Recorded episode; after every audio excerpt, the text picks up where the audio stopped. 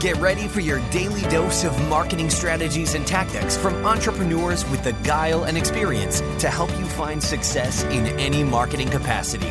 You're listening to Marketing School with your instructors, Neil Patel and Eric Siu. All right, Marketing School listeners have a special message from our sponsor, DreamHost. If you want to rank higher on Google, you want to make sure your website loads super fast. Check out DreamHost. Not only is their solution super affordable, it'll make your website load faster, and they have amazing tools and support for your business to ensure that you grow and succeed. Welcome to another episode of Marketing School. I'm Eric Siu. And I'm Neil Patel. And today we're going to talk about seven things you should consider before investing in Facebook ads. So, very first thing, uh, you should know your audience a little bit. So, in the last episode, literally, we just talked about how to use Facebook Audience Insights. There's a lot of other tools to learn more about your audience first. Uh, you got to do your due diligence first because that way you're going to know hey, what you should start out with in terms of targeting. I'm not saying right out the bat you're going to know you know the perfect targets, but at least you come in a little more informed um, before blasting out some of your money, right? If you're going to send your soldiers out to battle, uh, you want to you know give them a little more informed kind of intelligence, uh, you know, before they go out. Otherwise, you're going to send them out to get slaughtered, and uh, you know that's not good. Number two, make sure you know what you're promoting and if it's proven. What I mean by that is a lot of people are like, oh, I hear a ton of people are making money through Facebook. We're going to test out advertising. Well, what are you going to promote? Oh, we're going to promote this brand new product or service. Have you ever tried promoting it before? Do you know your conversion rates? These are all important questions to be asking yourself because if you haven't tested out Facebook ads yet, you should know your conversion rates just in general, whether it's from search or other paid channels. Because if it's profitable in other channels or other uh, marketing avenues, then you know there's a good chance you can make Facebook work. But if you're losing a ton of money with all the other marketing channels, you probably shouldn't be testing out Facebook right away. Instead, you should be working on optimizing your funnel and conversion rates. And the other thing is to make sure that you have some kind of goal set up, right? If you don't have any type of goals that you're aiming for, why are you running ads in the first place, right? Are you just running it for, is it for branding purposes? Are you trying to generate leads? What is it exactly? You have to know what your goals are. Set up your goals, you know, figure out what your, your, your key performance indicators are. Cause that way, you know, you're gonna, you're gonna figure out what you need to, to continue to optimize for, right? Because at the end of the day, you know, I've talked about this a lot on the, on the podcast. What gets measured gets managed. Yeah. The fourth thing that you need to keep in mind is budget, and you need a testing budget. So let's say you're only willing to do 500 bucks. That's fine. Then how are you going to spread it out? Because it doesn't all uh, always go the way you want, especially at the beginning.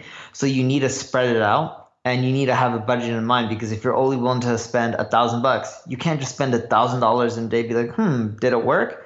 You need to do it in chunks and increments. So you may end up starting off with like 50 or 100 bucks if your budget's $1,000. And if you can make it work, then you scale it up. If not, go back to the drawing board and try a different campaign or strategy. Number five, you have to know the different formats when you're starting out. Does it make sense to do video? You know, does your is your audience receptive to that?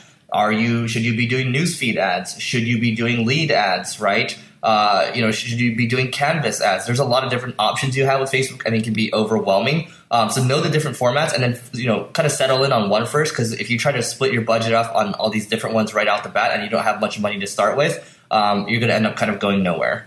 Uh, number six, how are you going to get your creatives done? Unlike Google Ads, Facebook is very visual based. Text is important, but visuals are really important. And it's not just about, hey, I'm going to get them go find some stock photography and throw it up. Uh, you could do that, and Facebook actually does provide stock photography, but more so the unique images that others aren't using tend to do the best. And the real question is, is how are you going to create these visual uh, ad images on a consistent basis? And the reason I say consistent basis is there's going to be fatigue. So if your frequency starts getting above one, and it will, it's just a question of when, you'll notice that your costs continually rise. So what you need to do is keep rotating up your creatives. So on your end, you need to figure out how you're going to get them done, whether it's through Fiverr or some internal place. Eric, what's a tool that you like using for the visuals? For the visuals, uh, Design Pickle, which we've uh, mentioned on the podcast in the past. There you go. So you can test out any of those strategies, but again, really important, you need to keep rotating up your ad images.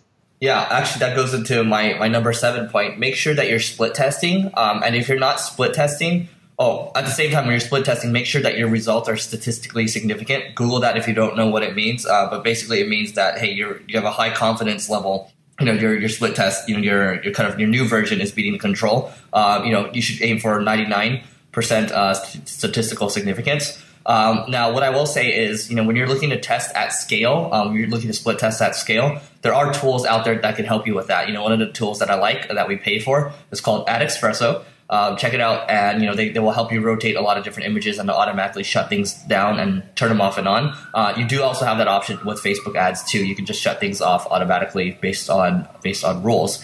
So that's it for today's episode, and we'll see you tomorrow. This session of Marketing School has come to a close. Be sure to subscribe for more daily marketing strategies and tactics to help you find the success you've always dreamed of. And don't forget to rate and review so we can continue to bring you the best daily content possible. We'll see you in class tomorrow, right here on Marketing School.